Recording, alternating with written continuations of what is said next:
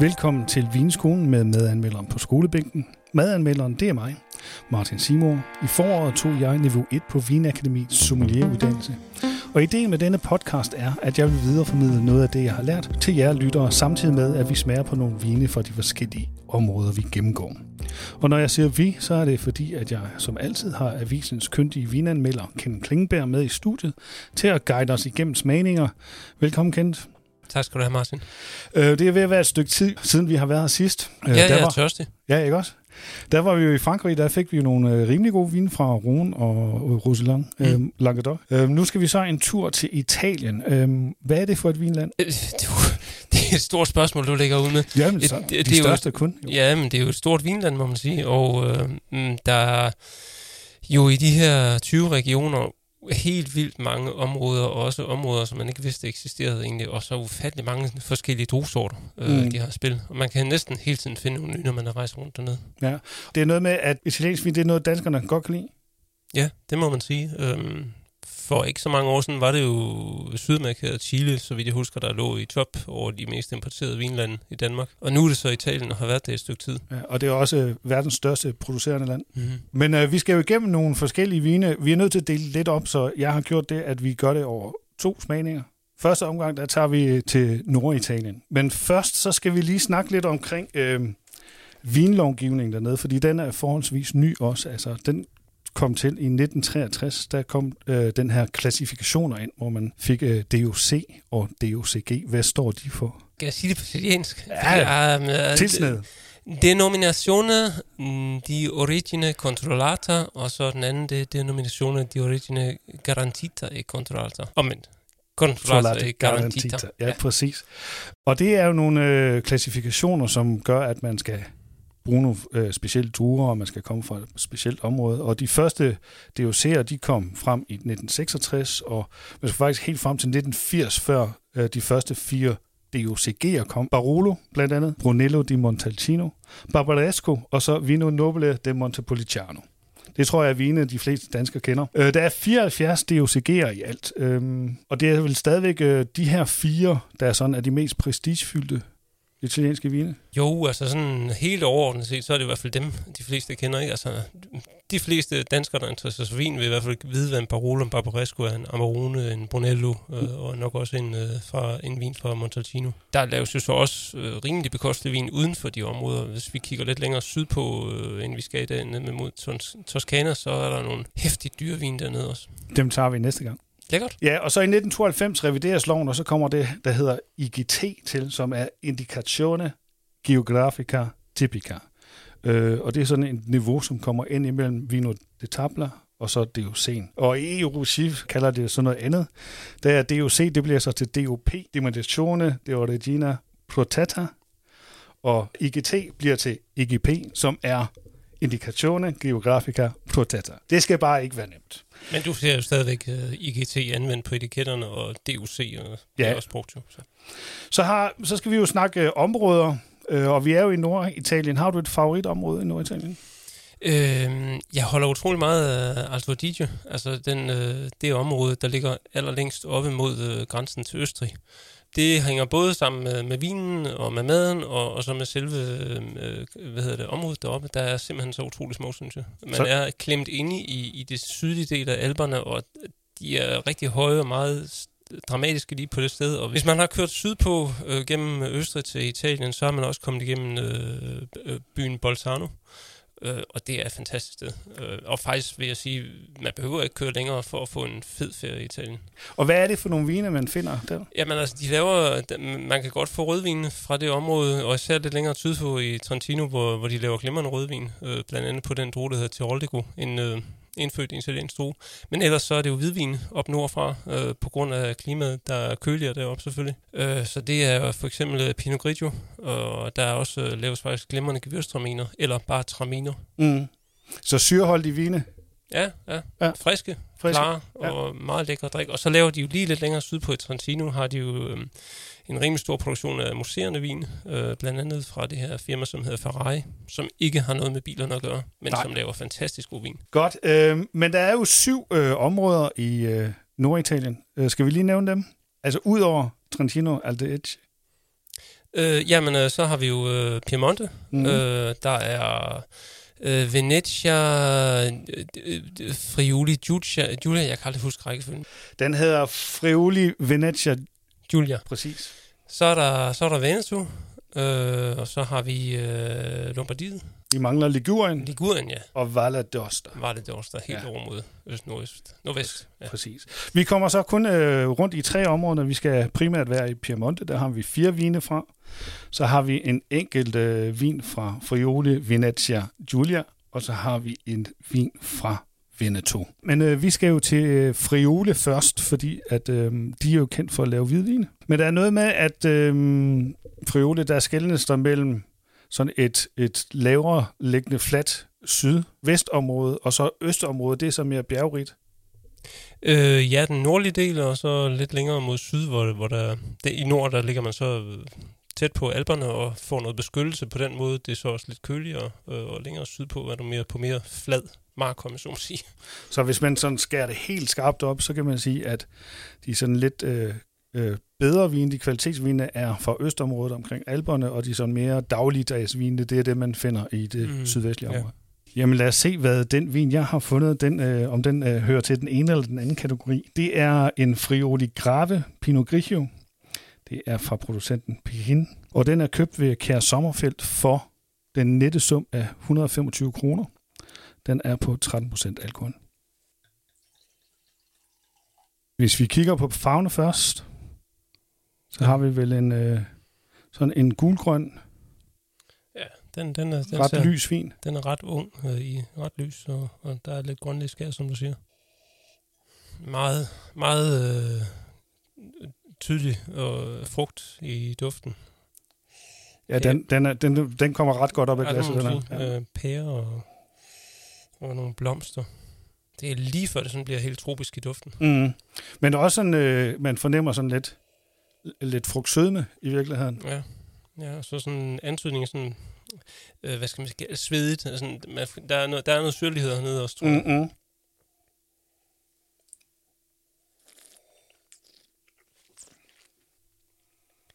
Ja. Det er en stor, sådan, næsten, øh, næsten klæbrig frugtsødme, den har mm, i munden. Ikke? Mm. Men, men samtidig så er der jo en god syre, som virkelig trækker noget mundvand bagefter. Ja.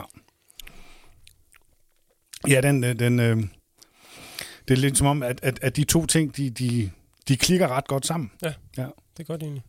Og også en, en, en, en pæn høj smagsintensitet. Hvor meget, øh, hvor meget alkohol er det, den her? 13 stod der. 13, okay. Ja. Ja, den virker lidt, øh, den, den virker, virker lidt varm. Højere, ikke? Ja, ja, det gør den. Så man kan måske sige, at alkoholen måske ikke så vel integreret i virkeligheden. Nej, altså jeg synes, den, den giver, jeg havde måske gættet på 13,5, mm. så vi måske i virkeligheden været op mod de 14. Det er godt, at den har den syre, den har, fordi, mm. fordi det, der er, det er en stor mundfuld egentlig. Og, det, og den skal i hvert fald være godt kølet, kølet af, når man skal have hvis man skal have optimalt udbytte af den. Ja, nu er den her, den er jo så, det er jo et stykke tid siden, den har, er kommet ud af køleskabet, mm. så den kunne måske godt lige have haft et par grader nedad. Du siger, hvad, 130 kroner? 125, ja. 125, ja. Øh, jeg ligger et sted mellem 3 og 4 stjerner. Mm. Det, for mig er der tre stjerner jo, øh, du får, hvad du betaler for, øh, og hverken mere eller mindre. Øh, og i det her tilfælde synes jeg, at, altså, vine fra, fra det her område er ikke, er ikke billige. Øh, så det her er nok cirka, hvad man kan forvente at få til den pris. Og nu er jeg jo så nødt til at spørge, fordi at Alto Adige, det er jo også hvidvine. Øhm, er der markant forskel på strukturen og måde, de bliver lavet på i forhold til det her? Øh, nej, ikke, ikke i, i måden, de bliver lavet på, tror jeg. Øh, men men øh, i og med, at det jo ligger lidt længere nordpå, får du måske knap så meget af den her øh, søde og lidt fede øh, frugtsødme, som jeg synes, den har, den her. Mm. Øhm, det, det er en forholdsvis slanke hvidvin, de laver det op på. Og får man mere for pengene i Alto Adige? Ah, det ved jeg så ikke lige for mig, men jeg vil sige, øh, de, de, de er måske også lidt svære at finde i Danmark, og dem du så kan finde, det er typisk hos specialimportører, som jo lige skal have lidt mere for det, fordi de ikke kan tage så meget hjem. Så skal vi over vestpå til Piemonte, jo, som ligger helt ud mod Frankrig. Det er vel nok øh, sammen med Toscana en af de mest kendte vinområder i Italien. Hvad er det for et område, og hvad er det for nogle druer og vine, man finder i Piemonte? Det er jo øh, et flot område at bevæge sig rundt i, øh, hvor man har udsigten oppe i den nordlige del, udsigten rundt øh, på en stor del af alberne. Øhm, og så har man, øh, så jo længere sydpå du kommer, jo lidt mere, hvad skal man sige, ja, vi kommer længere ned mod Middelhavet, det bliver knap så bjergagtigt. Øhm, og så er det jo nogle lækre druer som øh, Nebbiolo især, og Barbera. Og hvis man øh, er heldig, finder man også noget rigtig god Dolcetto. Øh, jeg fik en Dolcetto i, øh, til vinsmagning i lørdags. Mm-hmm. Første gang, jeg smagte det. Jeg, ved, jeg var faktisk ikke klar over, at det var en af de primære druer fra området, og det er den, som er sådan er den, de laver landvinen af, den de selv drikker en del af. Ja, ja. ja. det kan man være heldig, hvis man får lov at smage noget, det de egentlig ikke laver til at sælge, men bare sådan til selv og til eget forbrug. Det kan være rigtig, rigtig godt. Vi lægger ud med en øh, barber, øh, og den øh, findes i, i to varianter. Der findes en De Asti og en De Alba. Hvad går det ud på? Jamen, øh, det er jo simpelthen øh, områderne øh, i, øh, i Piemonte. Øh, det, er en, ja, det er to forskellige demarkerede områder, og øh, de kan så skændes lidt internt om, hvem der laver den bedste barberer. Øh, og det kan man jo prøve at smage sig frem til. Jeg har forsøgt øh, også dernede og været rundt og smage forskellige, og jeg kan ikke helt afgøre, hvad jeg synes bedst om. Det, okay. det må man sådan lidt...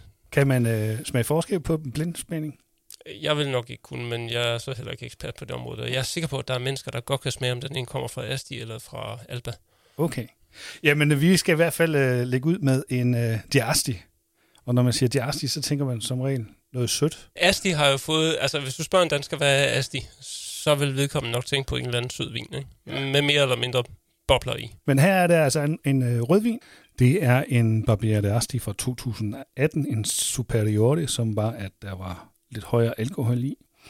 Og øh, så er det en Vinco Serra. Den er købt i øh, Føtex på tilbud til 60 kroner.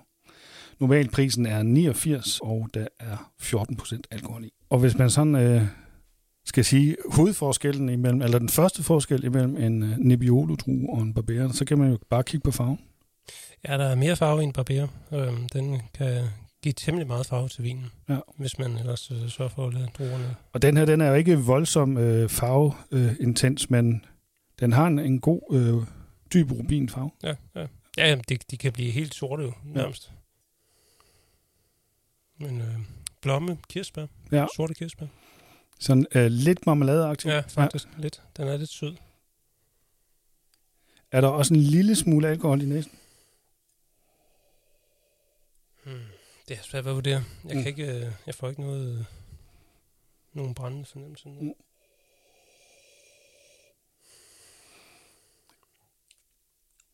Også en pæn syre her.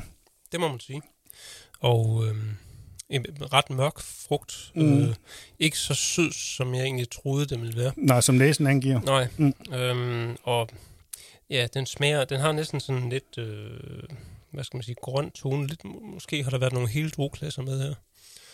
Ret, ret mørk, seriøs vin, hvis vi kan kalde det det. Ja, og den, den fungerer jo faktisk ret fint, synes jeg. Mm. Altså, hvis man øh, holder den op mod sådan toppen af poppen af barberer, så, så, så er vi over i noget helt andet, og også vine, som har fået meget mere fadlæring og tydeligt mere præg af at have ligget på nogle øh, nye etræsfad. Mm. Og det har den her jo ikke. Mm. Øh, hvilket jo faktisk kan være en befrielse nogle gange, at man ikke skal sidde og hakke sig igennem alt det her træ. Netop, der er ikke, der er ikke rigtig noget fadpræg, hverken Nej. i næsen eller i smag. Barbererdruen er også kendt for ikke at have helt så mange tanniner som, ja. som Nebbiolo. Og den er jo meget velegnet, hvis man, sige, hvis man skal have noget rimelig nemt vin at drikke til øh, ja, pasta, øh, pizza, typisk italiensk mad, ikke? Ja, og man kan godt fornemme alkoholen. Det kan man godt. Ja. Den, den ligger, og den giver også lidt, øh, sådan lidt rundt sødme i, i munden, ikke? Jo. Hvor er vi hen på skalaen her? Til 60 kroner, synes jeg egentlig, gør det ret godt. Det synes jeg også. Øhm, der vil jeg nok sige fire. Fire pæne stjerner. Ja. Vi fortsætter i Barbera. Den her gang er det Barbera de Alba. Det er også en 2018'er. Det er en Scazzelo. Den er på 14% alkohol og øhm, koster 130 kroner i Bichel. Men køber man 6, kan man få den for 100. Og så skal det jo blive spændende, om vi kan smage forskel. Farven er der måske en my forskel. Ikke? Den, er, den, den, har, den er lidt mørkere, synes jeg, og, har, og kanten knap så, så, så hvad skal man, orange-rød, eller rødlig som, som den anden. Der er mm. lidt mere mørk sort-violet her. Men stadigvæk øh, et, et, sådan en, en, en medium farveintensitet, ja. hvor man kan se stilken ja, igennem. Ja jeg synes umiddelbart, vi er over i sådan lidt de samme dufte. Mm. Jeg tror, den har fået lidt fad også, den her, ikke? Den synes jeg, den har en lille smule. Det er mørke bær, det er et mørkt kirsebær. Mm. Lidt krydret. Jeg har sådan en lille, lille smule trælim. Sådan en øh, sådan kemisk. Et eller andet kemisk. Noget opløsningsmiddel måske. Ja. Ja. Så altså, der er sådan en vir- virkelig, virkelig god øh, dyb bund af nogle mørke bær. Det er næsten hen i retning af noget blåbær, synes jeg. Og sådan lidt mælkechokolade. Mm. Det, det er meget lækkert at dufte. Ja, det har sådan en, en cremet duft. Altså, jeg tror, jeg trækker det der med fadet i mig igen. Der er i hvert fald ikke... Jeg tror, den måske den har ligget på gamle træfad. Mm, Mm, mm. Der er ikke meget øh, nyt Nej, fad over det er det der ikke. Men, men, men selvom syren jo er der tydeligvis, så, så har, den, har den den her, som du sagde lige før, der er noget cremet over det, mm, også i munden. Ja, altså for mig virker den mere, mere harmonisk, end den, vi fik tidligere. Enig. Og en øhm, Og en pris på 100 kroner. 100, ja. Ja. ja. Ikke så lang øh, eftersmag. Nej, den er ikke voldsomt meget mere kompleks, Nå. end, end øh, den, vi havde fat i lige før.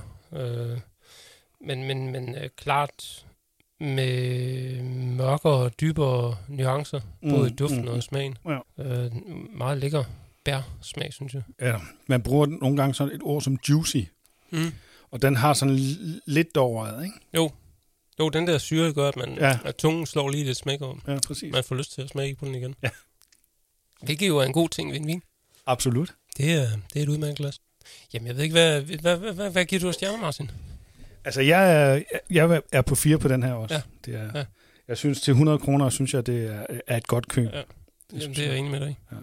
Jeg tænker, at uh, Vinccio Valio vinen som vi fik lige før, hvis man uh, sad en, en varm sommeraften og gerne ville drikke noget rødvin, så plask sådan en ned i en balje med noget isvand, Mm. og lad den stå der lidt tid, og så drikke den afkølet. Det vil, det vil være meget lækkert. Ja. Uh, hvor den her, der er, der er lidt mere vinter og mørke måneder over den her. ja, præcis. Og netop det der med, øh, folk de tænker måske, at kold rødvin, uha da, det kan man da ikke. Men netop øh, Barbera, fordi der ikke er så mange tanniner i, og der er en god syre, så kan man godt lige det fungerer hive, faktisk rigtig ja. godt. Ja. hive den lidt ned. Så det er to gange fire for Barbererne. Nu skal vi til Barolo. Det er en Barolo fra 2016. Øh, Contia di Castiglione, tror jeg, det skal udtales. 14 procent alkohol. Nebbiolo druen 149 kroner hos Kær Sommerfeldt. En flot farve, den har.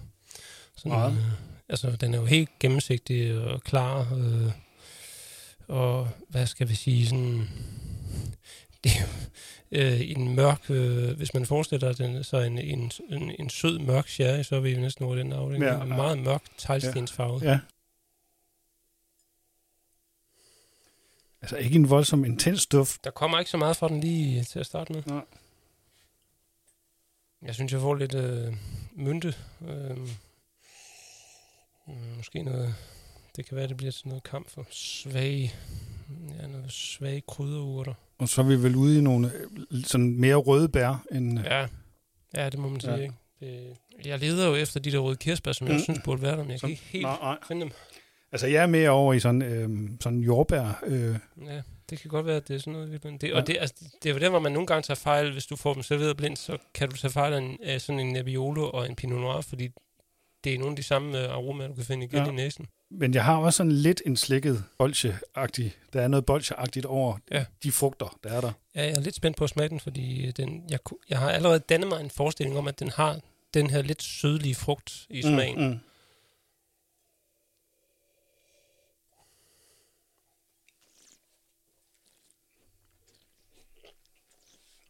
Så kom der i hvert fald tanniner på.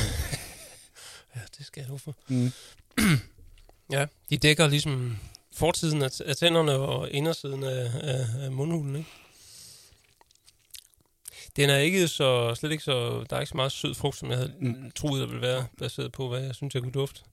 Um, og den, øh, lige til at starte med, synes jeg, at den havde sådan en lidt sjov, skæv tone i smagen. Um, der er, den er jo genkendelig på grund af de her tanniner, den har Mm, mm. og, og, og den forholdsvis lette øh, frugt. Det er jo ikke en tung basse få ind i munden. Nej, på ingen måde. I smagen er det også meget, øh, og det er igen, let. men det er let, det, det er stadig frugten, Ja. der, der bærer igennem. Og det er igen øh, inde i mit hoved sådan lidt røde, øh, friske bær. Vi er i hvert fald ikke ude i de sorte, sorte blommer og, og kirsebær her. Jeg er jo næsten sikker på, at den har fået fad, men jeg synes ikke, der er sådan helt vildt mange fad nuancer i den. Nej, men er du sikker på, at den har fået nogle nye fad? Er den ikke bare Nej, det er altså gammelt fad? Men der er også nogle helt øh, specifikke regler for Barolo, hvor lang tid de skal lære. Ikke? Jo, det er der. Barolo skal jo lære i hvert fald øh, tre år, øh, før den må øh, sættes til salg, og så skal øh, den have 18 måneder på fad. Og der er jo så ikke nogen, der siger, at det skal være ny fad. Mm. Og det vil det typisk ikke være. Man har i jo kæmpestore øh, botti, som de kalder dem der. Mm, mm. Men 100 og... Hvad var det, vi sagde, den kostede? 149, var det ikke sådan? Det er jo også en slet penge for en, en vin.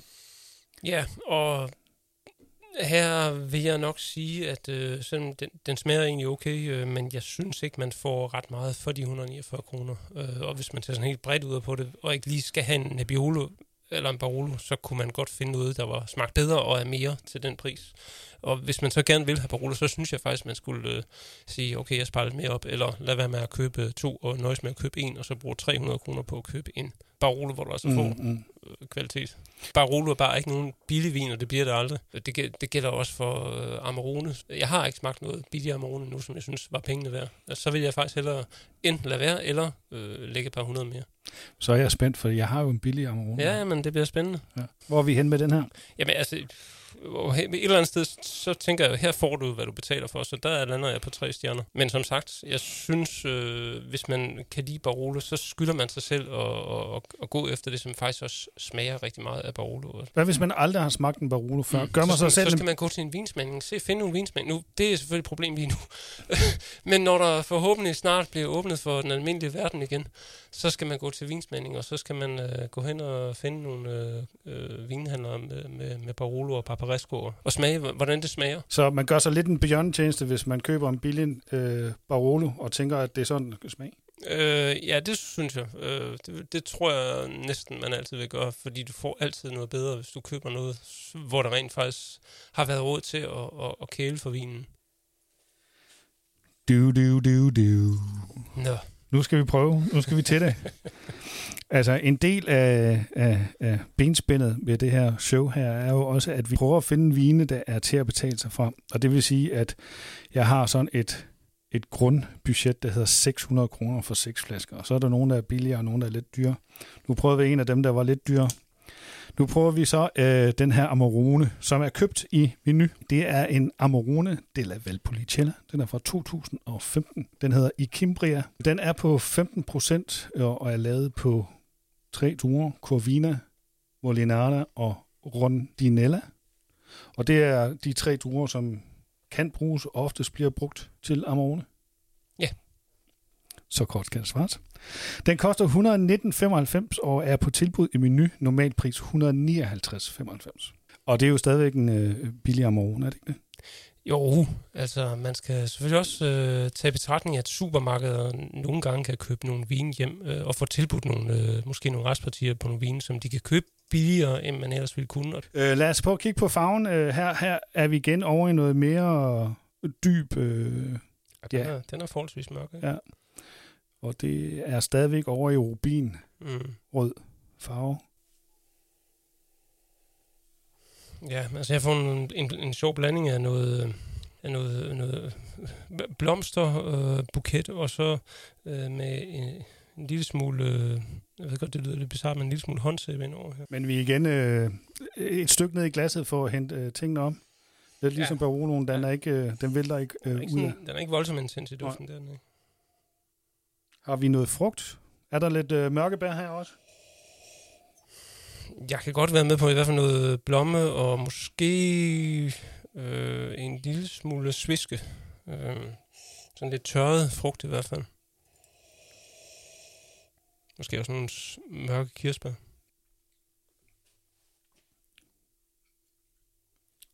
Det, der slår mig umiddelbart, når jeg får den i munden, det er mundfylden. At den har, det er den, der har fyldt mest i munden af dem, vi har fået. Det er jo ganggiveligt de 15% alkohol, der er med til at...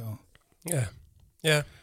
Og ja, det er stor, dyb frugtsød med den Mm. her vin. Øhm, og så har den faktisk en pæn syre, synes jeg. Ja, Den, det har den. øhm, Og, og kirsebær er det første, sådan, jeg sådan frugtmæssigt, jeg tænker, Mm. Og så synes jeg, at den har noget brændt i, øh, i, i smagen, og det bliver sådan en lidt bitter tone i det. ja. Øhm, ja, og det, det kan jo være meget rart som modvægt til, til alkoholen og også den sødme, som er fra frugten. Mm, Jeg synes ikke, den virker helt harmonisk, men den har, altså den har den her store frugtsødme, den har den tydelige alkohol, øhm, og, og, og syren er der, og, og det gør, at at det bliver, det bliver ikke sådan en voluminøs øh, mm, vin, som man vil kunne få for eksempel, øh, hvis man tænker på en klassisk øh, chilensk, australsk, øh, sådan en rigtig marmeladevin med Mm. masser af frugt og, og alkohol. Det, det, her, her har vi holdt den lidt mere stramt styret, synes jeg, Ja. trods alt. Ja, men øh, man hører tit om, at, at, at folk de snakker om strukturerede vine og god struktur og sådan noget. Og det er jo så lige det, jeg synes, den her mangler. Det er lidt ligesom om, at jeg synes, man får syren først, og så får man sødmen. Altså, det kommer sådan i etapper, der er ikke lige noget, der... Jeg synes, der mangler noget, der samler det. Ja, det er ikke en, det er ikke en vin, som man kan sige, nu man går på opdagelse i den og, og lader den køre gennem munden, og så sker der noget nyt hele tiden. Det er sådan, du får, hvad du præsenteret ret hurtigt, hvad den kan, og, Mm. mm. og så kan den ikke mere. Nej. Ja, man kan godt fornemme den der, synes jeg, den der øh, lidt sviskede, tørrede øh, øh, frugtsmag, øh, den har. Men altså, den er selvfølgelig også lavet med tørrede druer, så det... Ja, det kan være, at vi lige skulle øh, tage den, fordi det er jo en vinsko. Der er noget med Amarone og Ripasso, de bliver lavet på en øh, bestemt måde. Øh, ja, det er den her metode, som kaldes Parsito-metoden, hvor man lader, t- plukker druerne øh, til Amaronen, plukker man den jo, når de er sådan, øh, når stadig er en god syre i druerne, øh, hvilket vi også har fået bekræftet med den her, kan man sige.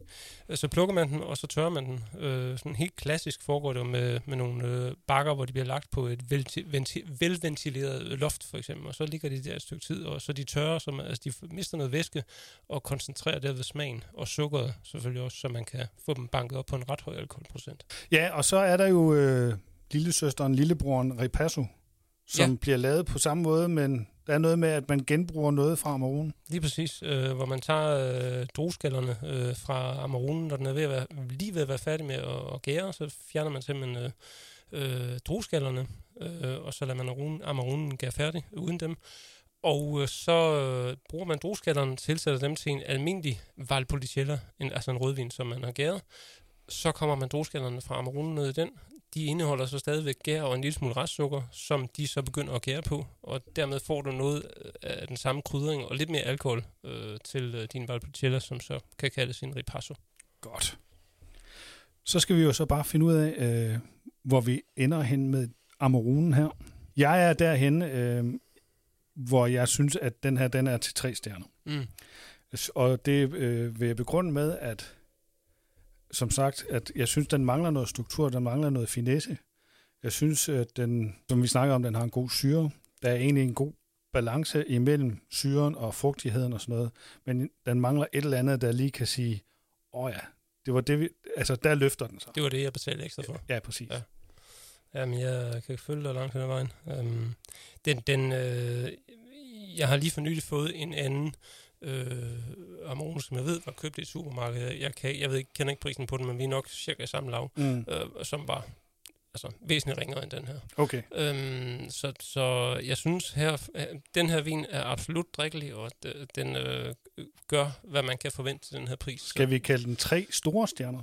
Det kan vi sagtens sige. Så er vi nået frem til programmets sidste vin, og det er en Moscato d'Asti, og det er her, hvor vi har fat i noget sødme. Det er en Cadel Bio Moscato d'Asti 2019. Den er på hele 5% alkohol, og det er den, fordi at øh, man bremser gæringen for at få lidt ekstra sødme i vinen og knap så meget alkohol. Den koster 99 kroner øh, hos vildmedvin.dk. Den er sat ned for 129 kroner. Jeg skal lige høre, Kenneth, inden vi smager på den. Øh, di Asti. er det noget, du drikker normalt? Nej.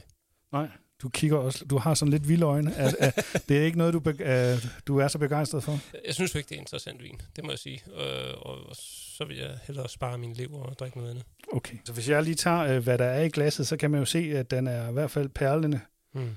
Og øh, den har øh, sådan en... Den er lys øh, og har sådan en gulgrøn nuance stadigvæk. Ja. Den er ret parfumeret i næsen. Det må man sige. Der er noget, øhm, der er hæftig frugt. Det er vi er ude i noget æblepære og noget... Måske endda lidt, lidt hytteblomst.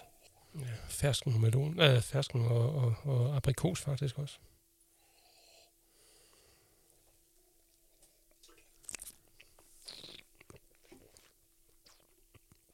Det her er jo ikke det værste eksempel, hvis jeg må være så fri. Tak. Øhm, nej, men den, den, den, den har der en, en, en, en øh, der er noget syre i den, som, som gør, at det ikke bare er sukker det hele. Den, den holder balancen okay i munden, synes jeg. Øh, den er sød, Mm. øhm, men altså, det er med frisk, ung frugt, og, og, og øh, det er jo ikke en vin, man skal gemme i, i mange år, den her. Den skal drikkes, mens den er ung. Ja. Ja. Ej, det, det er svært at vurdere, når det er, man øh, øh, kan jeg forestille mig, det er svært at vurdere, når man ikke er... Ja, og så skal man jo så prøve at være professionel og sætte sig ud over ens egne præferencer og så sige, Ja. ja. jamen det er godt lavet, og det, det er det. Øhm, og den smager, som den skal. Øh, Altså, jeg er der, hvor jeg godt vil snige mig op på fire små stjerner på den ja, her. ja. Men den, den giver også lidt mere, end man egentlig forventer. Ja, af en, eller i hvert fald, hvad jeg forventer af en Moscato. Ja. Jamen, øh, lad det være ordene. Fire stjerner til øh, Moscato Diagin her. Tænk, at jeg skulle sige det. Jeg holder dig imod dig på et senere tidspunkt. Så kom vi nogenlunde igennem Norditalien. Øhm, næste gang tager vi på roadtrip rundt i det øvrige Italien, hvor vi skal til Toskana. Vi skal til Apulien, og så skal vi helt ned til Sicilien. Øhm, tak fordi du lyttede med. Og tak fordi du kom ind og hjalp os med at smage. Kenneth. Jamen, det var da en fornøjelse trods den her til sidst. Vi høres ved derude. Du har lyttet til Vinskolen med madanmelderen på skolebænken. Det er en del af podcasten Danmark. Alle vine er købt og betalt af Jyskfynske Medier. Og du kan læse mere om vinskolen og vinene på www.avisendanmark.dk.